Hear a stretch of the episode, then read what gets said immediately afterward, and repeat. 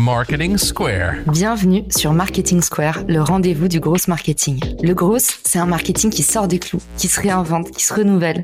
C'est aussi un mindset qui repose sur l'envie de se dépasser, de se détacher de ses opinions une bonne fois pour toutes et d'apprendre en continu. Si tu te reconnais dans cette description, que tu sois débutant ou expert, abonne-toi.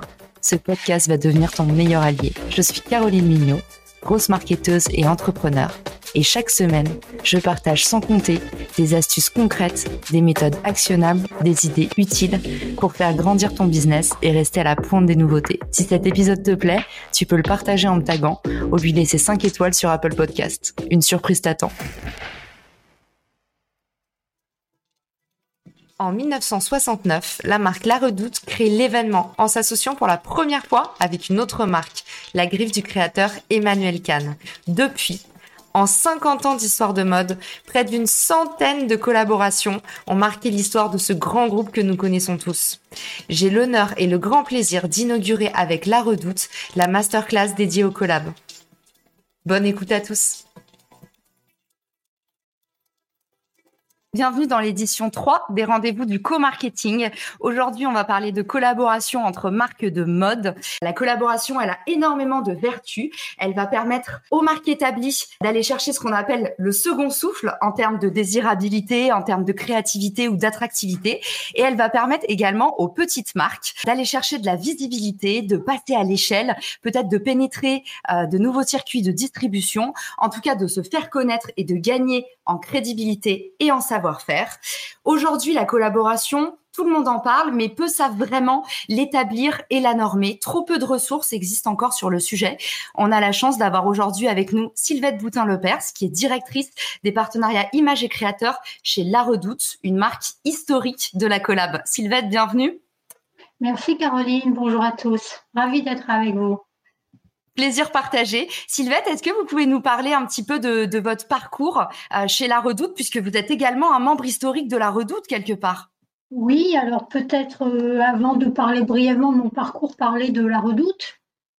La Redoute, euh, c'est une, euh, c'est une maison de plus de cent quatre-vingts ans. C'est avant tout des, des femmes et des hommes. Euh, ce sont des liens, ce sont des liens avec nos clients. C'est une histoire de mode et de création, de création mode et de design. Et puis, c'est surtout des engagements et des convictions.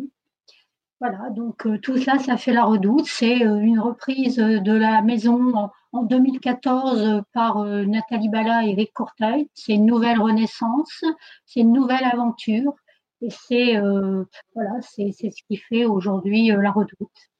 C'est vrai, et c'est pour ça que je vous ai contacté d'ailleurs, parce que moi, c'est une marque que je regarde beaucoup et que je trouve a toujours un, un temps d'avance. Là, on n'aura pas l'occasion d'en parler aujourd'hui, mais vous venez de sortir La Reboucle euh, dans la seconde main. Enfin, voilà, c'est, c'est un peu à l'image de ces grands groupes qui sont sans arrêt dans la transformation, dans la renaissance, comme vous dites. Donc, c'est un plaisir de vous avoir aujourd'hui euh, pour parler de, de remise en question, de renaissance, d'hybridation.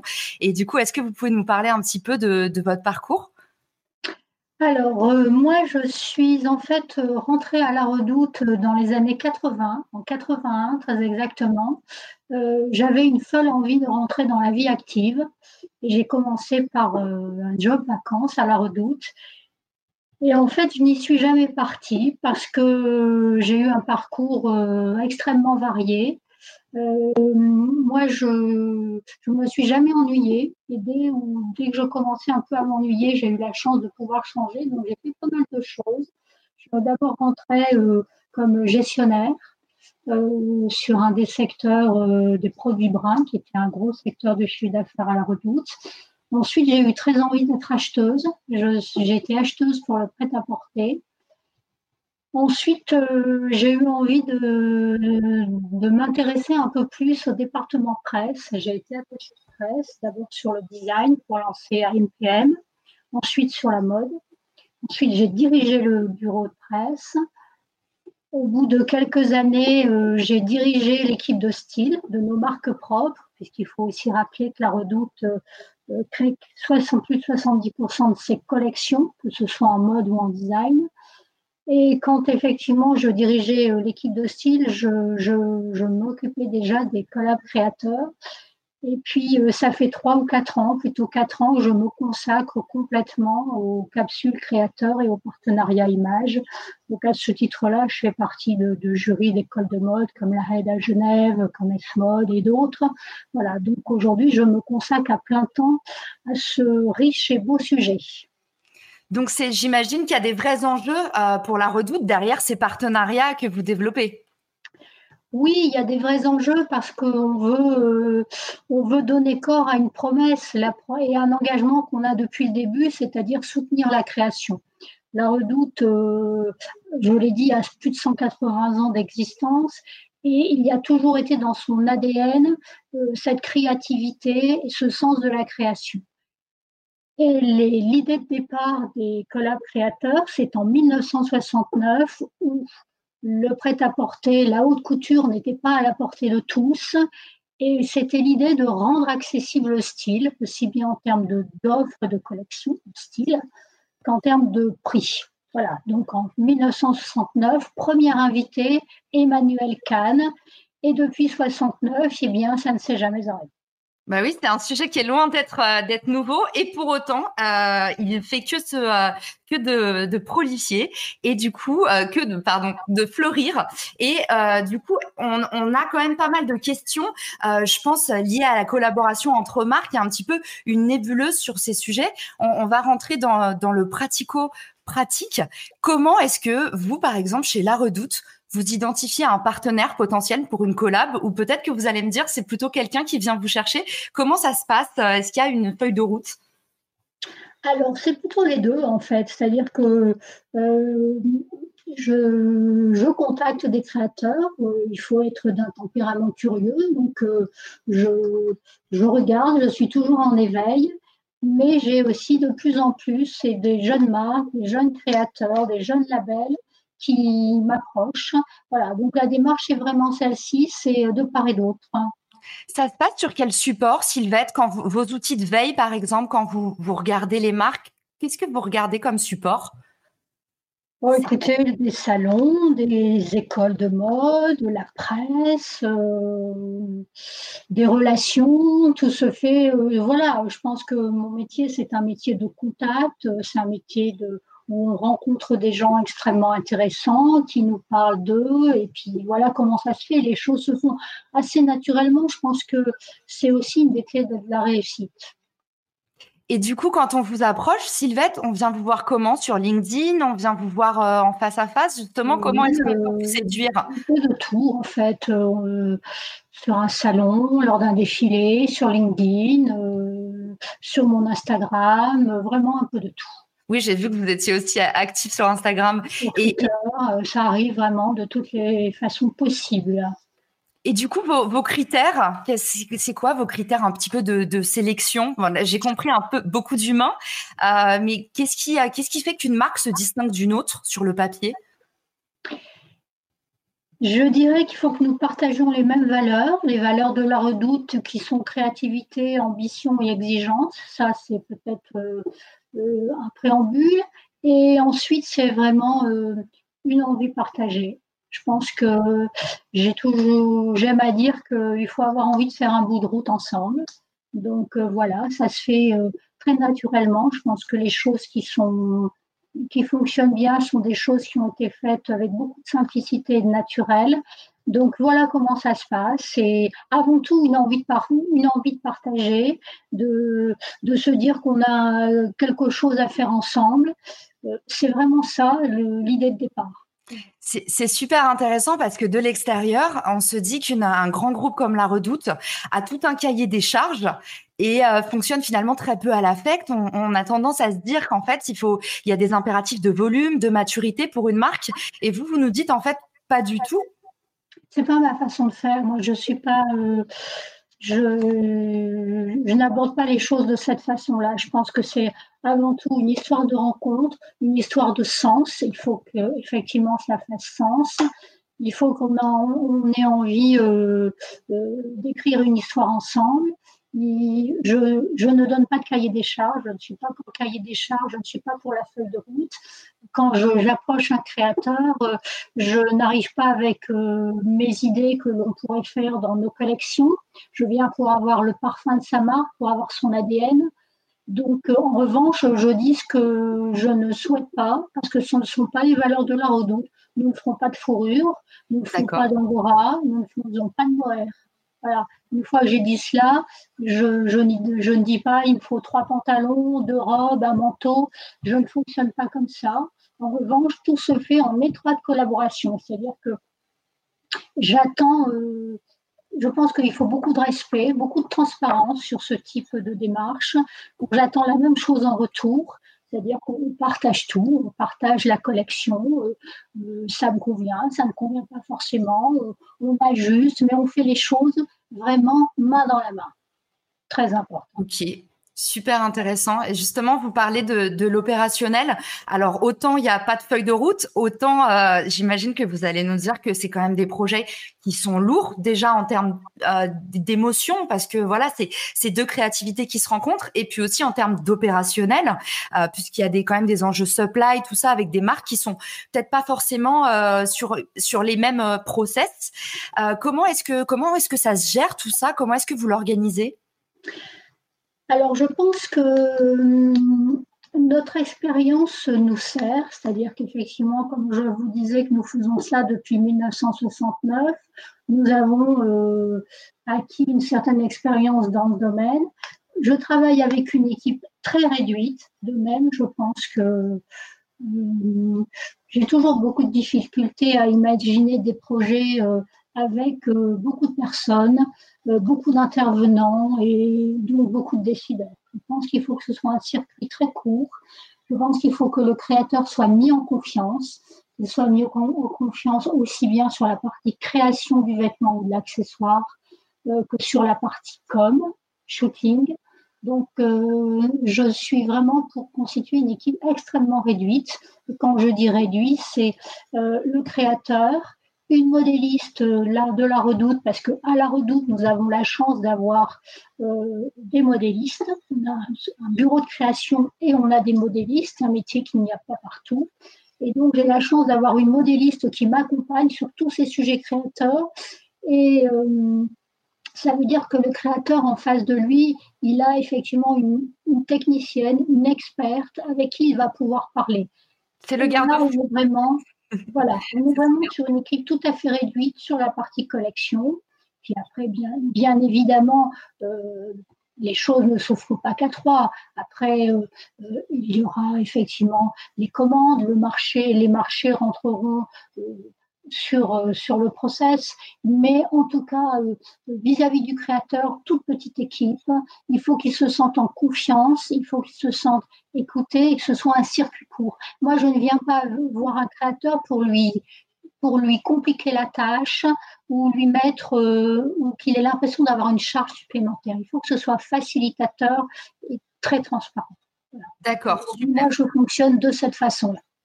Mais c'est vrai que ça, ça revient, ça revient souvent euh, dans les retours d'expérience que j'ai des marques, effectivement limiter au maximum les intermédiaires et responsabiliser une toute petite équipe qui va développer après sur la partie opérationnelle.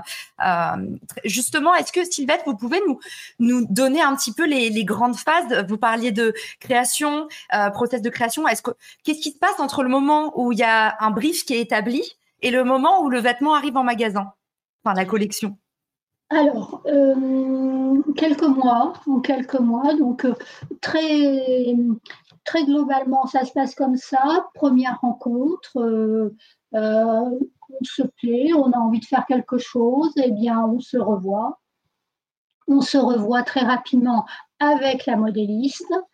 On travaille ensemble sur le créateur, nous propose euh, sa collection, du prêt-à-porter, de l'accessoire, euh, autant de silhouettes. Euh, là, je suis un peu plus dans les recommandations, c'est-à-dire que je pense qu'il ne faut pas faire X silhouettes, deux, trois silhouettes, c'est, c'est amplement suffisant, sinon on s'y perd un peu. Et puis on travaille comme ça, donc euh, sur base de, de croquis, ou de pièces existantes sur lesquelles on va adapter pour que ce soit des collections exclusives pour la Redoute. Je pense que c'est bien pour la Redoute que ce soit exclusif. c'est bien aussi pour le créateur que ce soit exactement les mêmes pièces, que évidemment nous ne serons pas vendus au même prix. Donc, euh, un rendez-vous avec la modéliste. Le créateur nous fait part de ses souhaits, de ses envies en termes de matière, de support, du moindre détail, la couleur du bouton, euh, euh, et cetera, et cetera. Euh, trois semaines après, euh, deux semaines après, on lui présente nos recherches. Donc euh, là, c'est vraiment, la, c'est vraiment la modéliste qui rentre en ligne de compte. Et puis, euh, elle fait des recherches sur les matières et autres. On les partage, on les présente au créateur, ça lui va. Trois semaines après, la pièce est montée, premier essayage. Trois semaines après, second essayage, s'il y avait des choses à modifier. Et puis, environ un ou deux mois après, deux, deux mois plutôt, euh, séance de shooting. Entre deux, on a eu un partage avec euh, notre D A sur la partie communication, shooting. Euh, voilà, en gros, ça se passe comme ça. Et puis ensuite, jusqu'à la mise en ligne sur notre site, donc sur notre e-shop. La collection se retrouve à la fois sur notre e-shop, à l'international, puisque La Redoute est présente dans vingt-six pays. La Redoute fait maintenant partie du groupe Galeries Lafayette, donc euh, nous retrouvons un corner au sein des Galeries Lafayette et sur, euh, sur lafayette point com. Voilà, donc euh, ça, ça augmente évidemment la visibilité de, du créateur ou de la marque. Oui, c'est sûr, c'est un vrai accélérateur. Et, et du coup, comment, comment est-ce que ça s'organise au niveau légal, une, co- une collab en fait? Est-ce que le créateur cède ses droits? Comment ça se passe même sur la répartition des coûts? C'est quoi les coulisses un petit peu de la collab? Si, s'il y a une règle, parce que vous allez peut-être me dire que ça dépend, euh, quels sont les, les, un peu les scénarios types pour les petites marques qui nous écoutent et qui voudraient avoir un peu des, des bonnes pratiques? Oui, bien sûr, ça dépend. En revanche, il y a toujours un intéressement du créateur au chiffre d'affaires. Alors, d'accord. En général, accompagné d'un F I.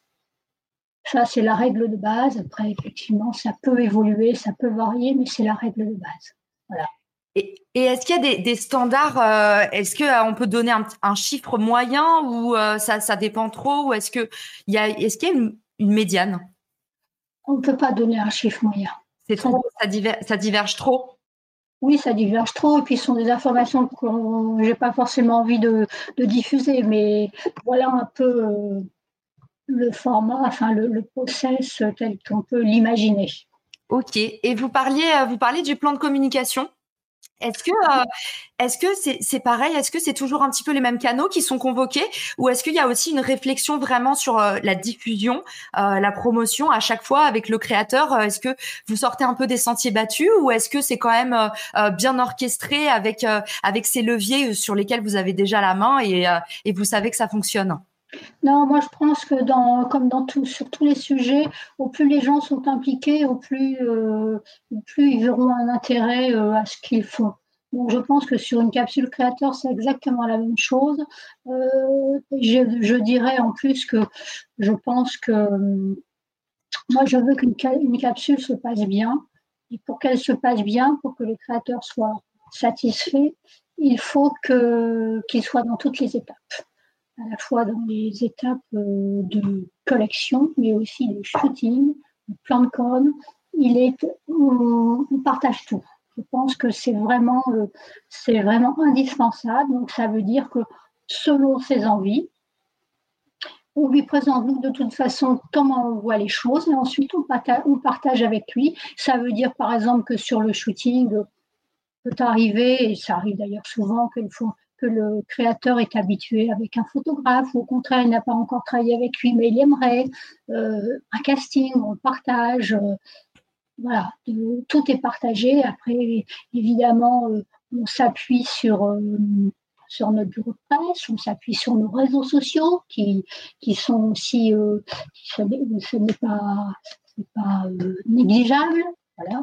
Alors, donc, c'est, c'est dix millions de clients dans le monde, c'est... Euh, c'est plus de huit millions euh, sur les réseaux sociaux. Donc voilà, ça, encore une fois, ça contribue à la belle visibilité pour ces jeunes talents. Alors, on a parlé des jeunes talents, mais euh, il y a d'autres euh, formes de collaboration. C'est-à-dire qu'il peut y avoir une collaboration avec des grandes maisons. Oui. ça a beaucoup été d'actualité un certain temps.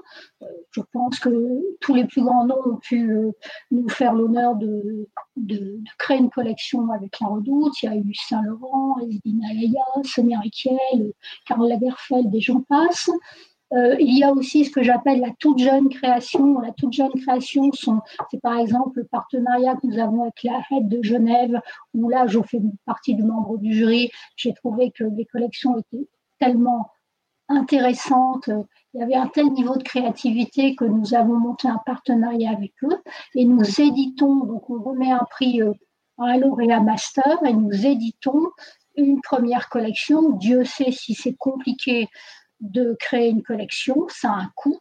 Donc c'est La Redoute évidemment qui prend ça en charge. Donc là c'est plus un pari sur, euh, c'est un soutien à la jeune création. Quasiment du mécénat. Jeune n'est connu de personne. Il n'a pas encore intégré une école de mode, euh, il n'a pas encore créé son label, donc vraiment, c'est un tout nouveau. Ça, c'est un, un, un pan. Un autre pan, c'est un soutien à la jeune création, connue quand même de la presse et d'un milieu petit, et c'est pas faire offense de dire ça.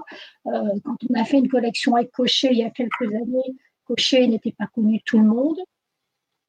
Voilà, ça, c'est le soutien à la jeune création. Et puis euh, aussi avec des marques, des jeunes labels dont on parle beaucoup. Ça a été le cas il y a quelques années avec Cézanne, c'est le cas avec Balzac plus récemment. Euh, là, c'est autre chose. Ce ne sont pas forcément des créateurs, mais ce sont des marques euh, dans l'air du temps, euh, agiles. Euh, Voilà, et ça permet d'aller nourrir aussi des nouveaux univers. Par exemple, Balzac sont très éco-responsables. Je vois que chez La Redoute, vous prenez un petit peu ce tournant aussi. Donc, c'est, c'est intéressant de, de vous confronter à ce type d'univers, j'imagine. Exactement. Donc, ce n'est pas la même chose, mais néanmoins, c'est très intéressant. Et, et c'est, il y a une vraie communauté, il y a un vrai intérêt pour ces marques-là. Et ensuite, des projets un peu différents qui sortent un peu du cadre. Et je trouve ça extrêmement intéressant. C'est par exemple, euh, lors de la Coupe du Monde de foot euh, féminin, eh bien, on a fait une collaboration avec l'Olympique lyonnais. Alors, pour ceux et celles qui, qui sont férus de foot, euh, c'est une, c'est une des meilleures équipes euh, de foot. Voilà. Attention à ce que vous dites, Sylvette, parce qu'il y a un chat. Hein. Bon, voilà, mais je n'étais pas complètement férue, mais je m'y suis intéressée depuis. Et voilà, moi, je suis, on est parti du principe, je suis partie du principe que ces jeunes femmes euh, avaient un avis sur le vêtement. Et donc, on les a rencontrées, puis on a créé une petite collection avec l'Olympique lyonnais. Voilà, ça, c'est autre chose. Et puis, euh, lors de la Coupe du Monde de foot, eh bien, on a fait quelques t-shirts. Maison Château Rouge en a fait un. Christelle Cochet en a fait un. Là, c'est autre chose. C'est plus rebondir sur un événement. Euh, voilà, c'est une autre forme de collab, tout aussi intéressante, et puis euh, qui nourrit notre propos de nourrir, de, d'aider la jeune création. Et, et aussi de, de transposer un petit peu des univers différents pour aller à la rencontre les uns des autres. Et du coup, Sylvette, vous m'avez emmené euh, une, une transition servie sur un plateau euh, pour notre case study, puisque euh, aujourd'hui, vous aviez envie de nous parler d'un type de partenariat euh, que vous avez bri- brillamment mené chez La Redoute et qui sort euh, complètement du lot. Oui. Alors moi, je vais vous parler d'un partenariat que nous avons fait avec About Worker. About Worker, je ne sais pas si, si tout le monde connaît, donc brièvement, je, c'est un, un duo, Kim et Paul, que j'avais rencontré il y a quelques années, euh, qui m'avait beaucoup intéressée. Leur discours, c'était euh, mettre l'ouvrier, l'employé textile au cœur de la création. Et quand ils m'avaient raconté ça, ils, ils, avaient, ils faisaient une collection avec... Euh, un atelier de réinsertion dans quatre-vingt-treize. Ils étaient en train de préparer, pardon, ils étaient en train de préparer une collection avec des femmes emprisonnées dans une prison à Venise. Et je me disais que faire travailler des, des personnes qui ne soient pas du sérail de la mode, c'était très intéressant. Et est venue à germer l'idée, en fait, euh, forcément par rapport à La Redoute. La Redoute, nous avons des entrepôts, nous avons un centre logistique et nous avons des employés, des personnes qui touchent du vêtement, qui préparent les vêtements, mais qui ne sont pas intégrés dans le processus de création. Néanmoins, j'en étais persuadée, qui ont un avis sur le vêtement, qui savent, euh, qui aiment le vêtement, ce qu'elles ont envie de, ils, envie de porter ou surtout de ne pas porter. Et donc, l'idée partait là-dessus, en fait. J'ai proposé à Paul et Kim de faire des ateliers de création avec un certain nombre de workers, on les a appelés comme ça, euh, de notre entrepôt Quétrante. Donc, on a, eu, on a proposé le projet euh, dans, à, aux collaborateurs de nos, de nos entrepôts.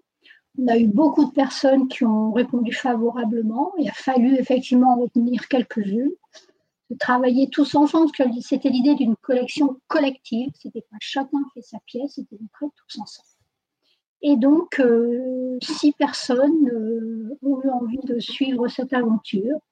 Donc là, on a travaillé ces six personnes, euh, les deux personnes de About Worker, la modéliste, Marie-Pierre, et moi, et on a travaillé sur une collection. Et je donne cet exemple-là parce que c'est aussi une forme de collaboration, parce que nous avons créé des vêtements que nous avons vendus, mais c'était totalement différent, parce que tout d'un coup, on avait des personnes d'univers très différents. On avait, entre guillemets, des vrais créatifs, mm-hmm. et des personnes qui, bah, qui étaient aussi créatives, qui avaient envie de s'exprimer sur le vêtement, qui n'employaient pas forcément les mêmes termes, qui ne savaient pas forcément ce que c'est la différence entre une viscose et, un poly, et du polyamide. Bref, n'empêche que autour de ce vêtement, autour de ces silhouettes, ils parlaient le même langage. Et ça, c'était vraiment très intéressant pour tous. Euh, donc, on a travaillé comme ça cette collection. On s'est donné le temps. Là, ça a pris plusieurs mois, plus de six mois, parce que euh, travailler euh, tous ensemble comme ça sur une collection commune où tout le monde, il fallait que tout le monde soit d'accord, mais on n'avait pas forcément le même niveau de compréhension. Mais c'était euh, voilà, c'était riche, c'était une belle expérience. Cette exposition, elle a été euh, exposée au sein de la galerie de Lafayette Anticipation. Euh, elle a été exposée aussi euh, à Lille dans le cadre de Lille Design deux mille vingt. Voilà. Donc, euh, de fil en aiguille, comme ça, eh bien, euh, il y a eu une belle visibilité. C'est parti d'un projet extrêmement, d'une réflexion extrêmement simple.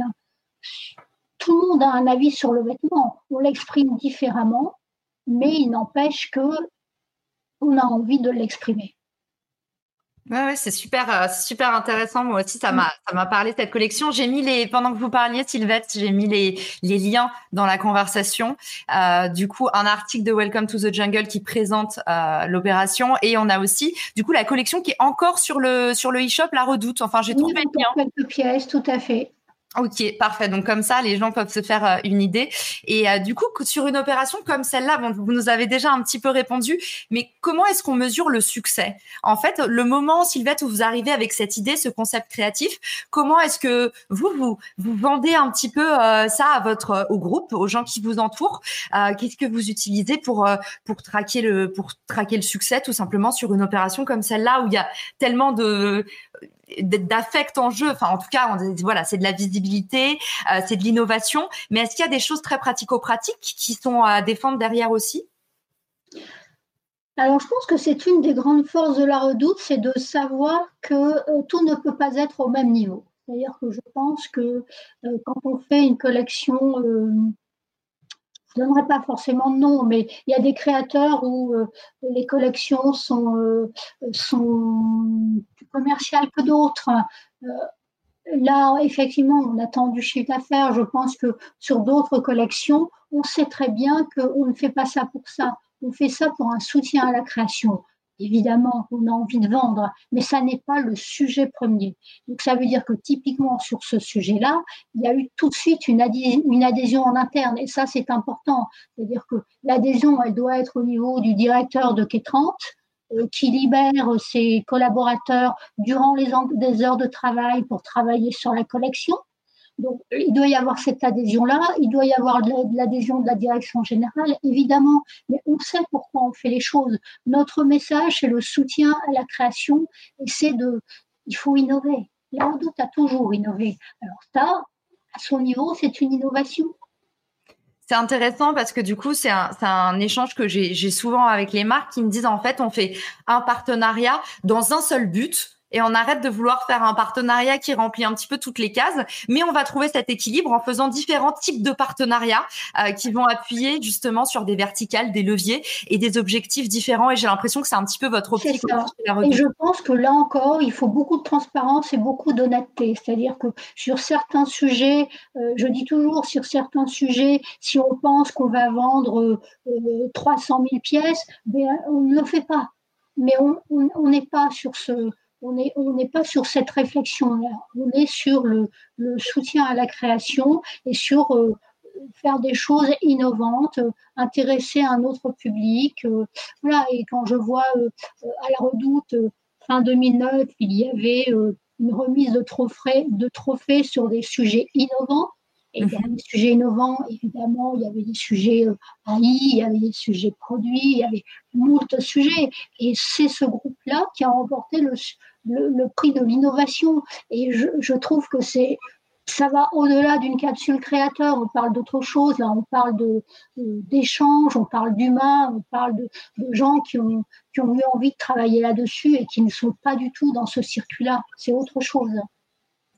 Tout à fait. D'ailleurs, ça a réagi en commentaire. Qu'est-ce que tu dis ? Super intéressant. C'est, c'est vrai que quelque part, on n'a pas tous eu l'occasion de, de, d'avoir vendre cette collection-là. J'aime beaucoup l'idée d'impliquer les workers dans cette collection. Et, et ça va aussi avec euh, tout ce qui est euh, R S E, les, le fait que les gens s'impliquent de plus en plus et impliquent leurs employés, la brand advocacy, tout ça. ça. Dire, voilà, on veut que tous nos employés, sur le, tout le long de la chaîne de production, soient un peu les porte-paroles euh, de la marque. Donc, euh, c'est vrai que c'est, ça porte euh, plein de, de belles valeurs. Et le succès tenait aussi, je, je, je le précise, à Kim et Paul, Kim Hou et Paul Boulanger, les, les deux fondateurs de, de About Worker. C'est là aussi, c'était possible parce qu'il a, a fallu faire preuve de, de, de pédagogie. De, de, voilà, c'était, pour que les échanges se fassent de cette façon-là, effectivement, il faut emmener les gens, il faut qu'ils adhèrent. Donc tout ça, le, le succès tient aussi euh, à leur contribution, évidemment. On a une petite question de la part de Barbara que je vais vous afficher ici. C'est donc un partenariat d'image avant d'être une opération purement commerciale. Euh, comment La Redoute a-t-elle capitalisé pour donner écho à cette opération ? Levier de com. J'ai l'impression, Sylvette, que c'est venu à vous. Mais est-ce que vous avez fait aussi des efforts ? Vous me parliez de cette, ce prix d'innovation. Est-ce qu'il euh, y a aussi des, des, nouveaux, euh, des nouveaux leviers qui ont été activés euh, par La Redoute sur une O P comme celle-là, qui casse un peu les codes ? Non, pas plus que d'autres, pas plus que d'autres. Euh, je réfléchis, euh, oui, euh, peut-être euh, effectivement cette exposition au sein de Lille Design parce que ça s'y prêtait bien, mais sinon, il n'y a pas… Euh, je pense que quand on, ça aussi, euh, quand on fait une, une, un partenariat créateur, une capsule, une opération, peu importe comment on l'appelle, euh, les moyens sont toujours à peu près les mêmes. toujours à peu près les mêmes, c'est selon les opportunités, selon le partage avec le créateur.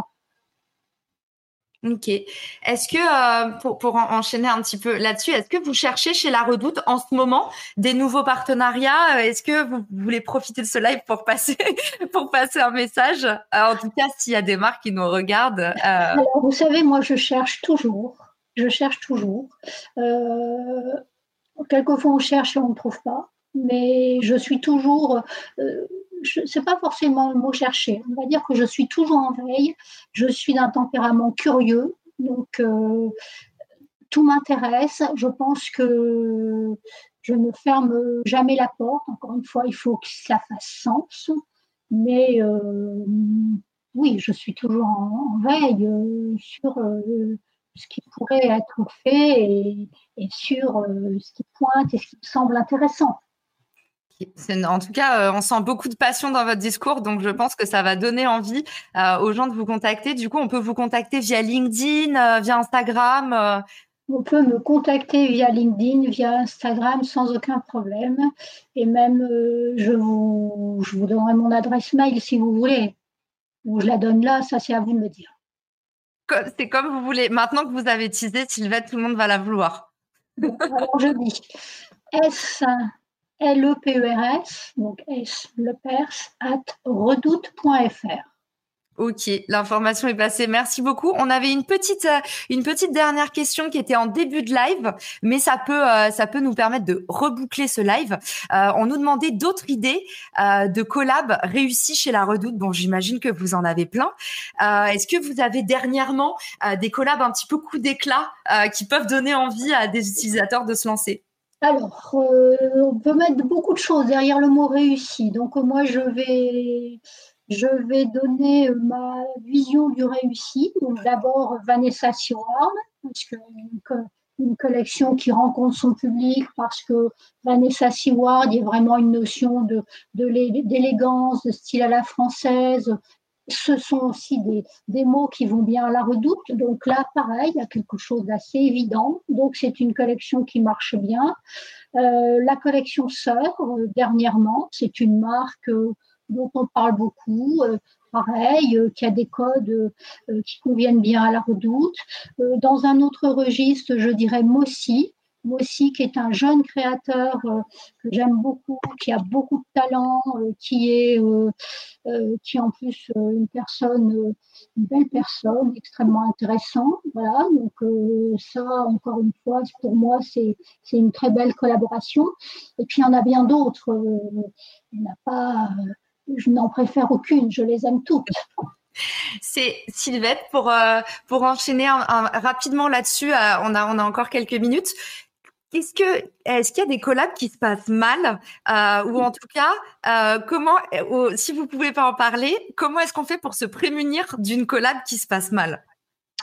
Alors, non, parce que très franchement, quand je sens que ça ne va pas bien se passer, de part et d'autre d'ailleurs, hein, parce que je, vraiment ce que je dis, je le pense, je pense qu'il euh, peut y avoir un premier contact parce qu'on euh, est curieux, on veut en savoir un peu plus.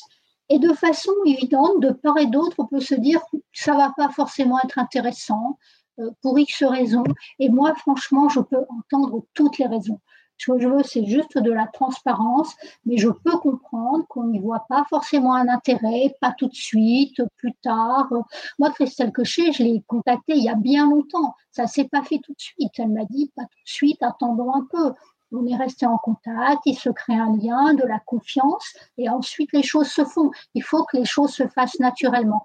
Euh, quand on ne sent pas, il ne faut pas faire. Donc, quand je ne sens pas, on ne fait pas. En final, ça ne sera pas réussi. Et je pense que euh, mon interlocuteur, c'est certainement pareil. Donc, je dirais très franchement que je n'ai pas de, j'ai pas de mauvais exemples. Après, il y en a, on est plus en, en affinité. C'est quand même avant tout une histoire d'humain. Mm. Ah, oui, c'est plus agréable de travailler avec un tel ou un tel. Mais il n'empêche que ça se fait toujours euh, en bonne intelligence. Ça se fait avant tout parce qu'on en a envie. Et je pense que quand on fait les choses, euh, quand, quand on en a envie, qu'on fait les choses avec passion, alors vous disiez que je suis passionnée peut-être, mais j'ai en face de moi des gens qui sont extrêmement passionnés, qui sont jeunes souvent, donc qui ont plein d'énergie, ça fait du bien. Euh, qui, qui ont souvent trois francs six sous, mais qui ont plein d'idées et qui vont abattre des murs. Euh, tout ça, c'est très énergisant. Et quand on voit ça, quand on sent ça, on se dit, ah, mais il y a forcément quelque chose à faire et ça va être bien. Donc, les mauvaises expériences, je n'en ai pas vraiment. Alors, j'ai une question. Ah, un... Peut-être. Pardon, Sylvette ? Peut-être à venir, mais pas pour l'instant. Oh, on croise les deux mille vingt et un, normalement, c'est une superbe année. Ah, bon, d'accord. On a une question un petit peu philosophique. Mmh. Qui nous vient de la part de Christophe, qui dit « Selon vous, la collab est-elle déjà le retail d'aujourd'hui et de demain ? Vous avez quatre heures. » euh... Non, je pense, je ne sais pas. Je, je pense que le, le, les, les collabs, on en voit beaucoup. C'est extrêmement intéressant. Il y en a d'autres qui font ça très bien. Je pense que c'est un bon moyen aussi euh, pour se faire remarquer. Mais encore une fois, se faire remarquer pour se faire remarquer. Il ne faut pas vouloir se faire remarquer à tout prix. Il faut qu'il y ait du fond. Sinon, euh, c'est creux. En fait. Mm. Donc, il ne suffit pas de faire une collab pour que ce soit bien. Il euh, y en a qui sont mieux que d'autres. Mais collab pour collab, c'est comme tout. Collab pour collab, je pense que quand ça n'a pas de sens, ça se sent. En, en tout cas, pour rebondir là-dessus, moi, ce que je trouve très intéressant, c'est que la collab, elle redimensionne quand même un petit peu le retail et notamment le merchandising qui a mis des années à évoluer. Et euh, on voit beaucoup, via les expériences de, co- de concept store notamment, euh, un redimensionnement de l'espace. Euh, on réfléchit un petit peu le parcours d'achat autour de ces collabs. On a par exemple, je ne sais pas si c'est arrivé en France, mais aux États-Unis, dans les Top Shops, il y a tout un cinquième étage qui est en fait... Euh, complètement consacré aux marques créateurs, où il y a du coup des, des espèces de, de booths, de, de petits stands qui sont créés avec des expériences qui sont proposées. Donc, en tout cas, la collab peut insuffler euh, ce second souffle au retail, l'amener à se transformer, à s'événementialiser. Euh, ça, c'est sûr, euh, Christophe. C'est sûr. En fait. Voilà. Et on a une, euh, une question, une dernière euh, pour la route, Sylvette. Celle-là, elle est aussi philosophique. Faites-vous des collaborations avec des marques dans l'alimentaire ou pas du tout? euh, Alors, pour l'instant, pas du tout.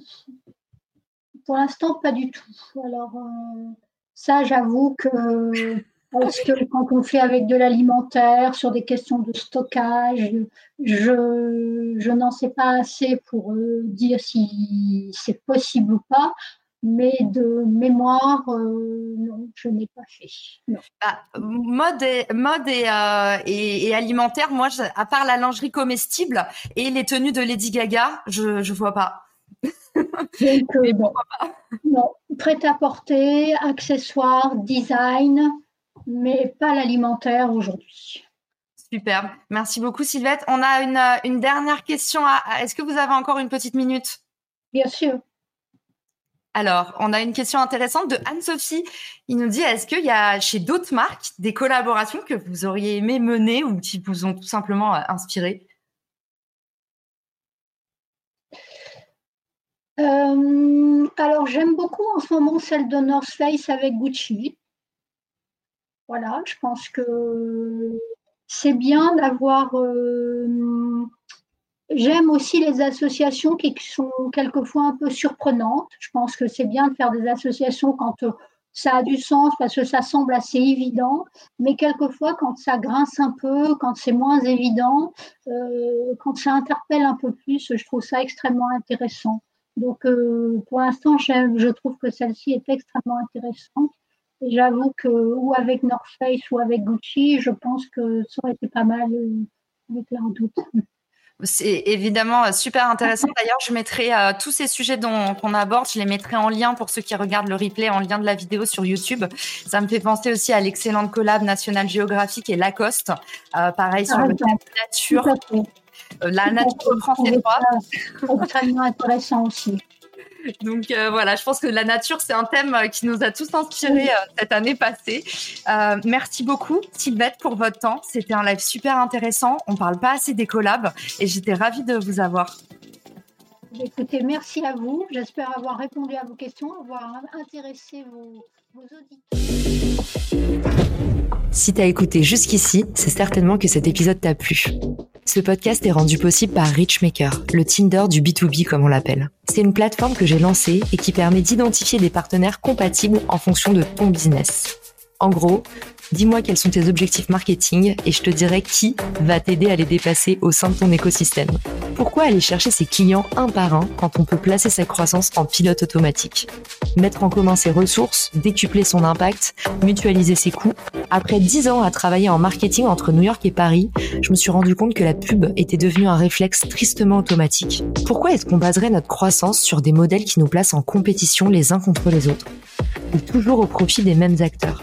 Le vivant, qui est quand même notre ancêtre de plusieurs milliards d'années, nous enseigne que ceux qui prospèrent ne sont pas les plus forts, ce sont ceux qui collaborent le plus. Et si c'était pareil dans le business? Pour découvrir l'immense pouvoir du co-marketing, j'offre des contenus que tu trouveras nulle part ailleurs sur richmaker point com, onglet Académie. Plus d'excuses, passe à l'action et à très vite sur Marketing Square, le podcast du gros marketing. Marketing Square.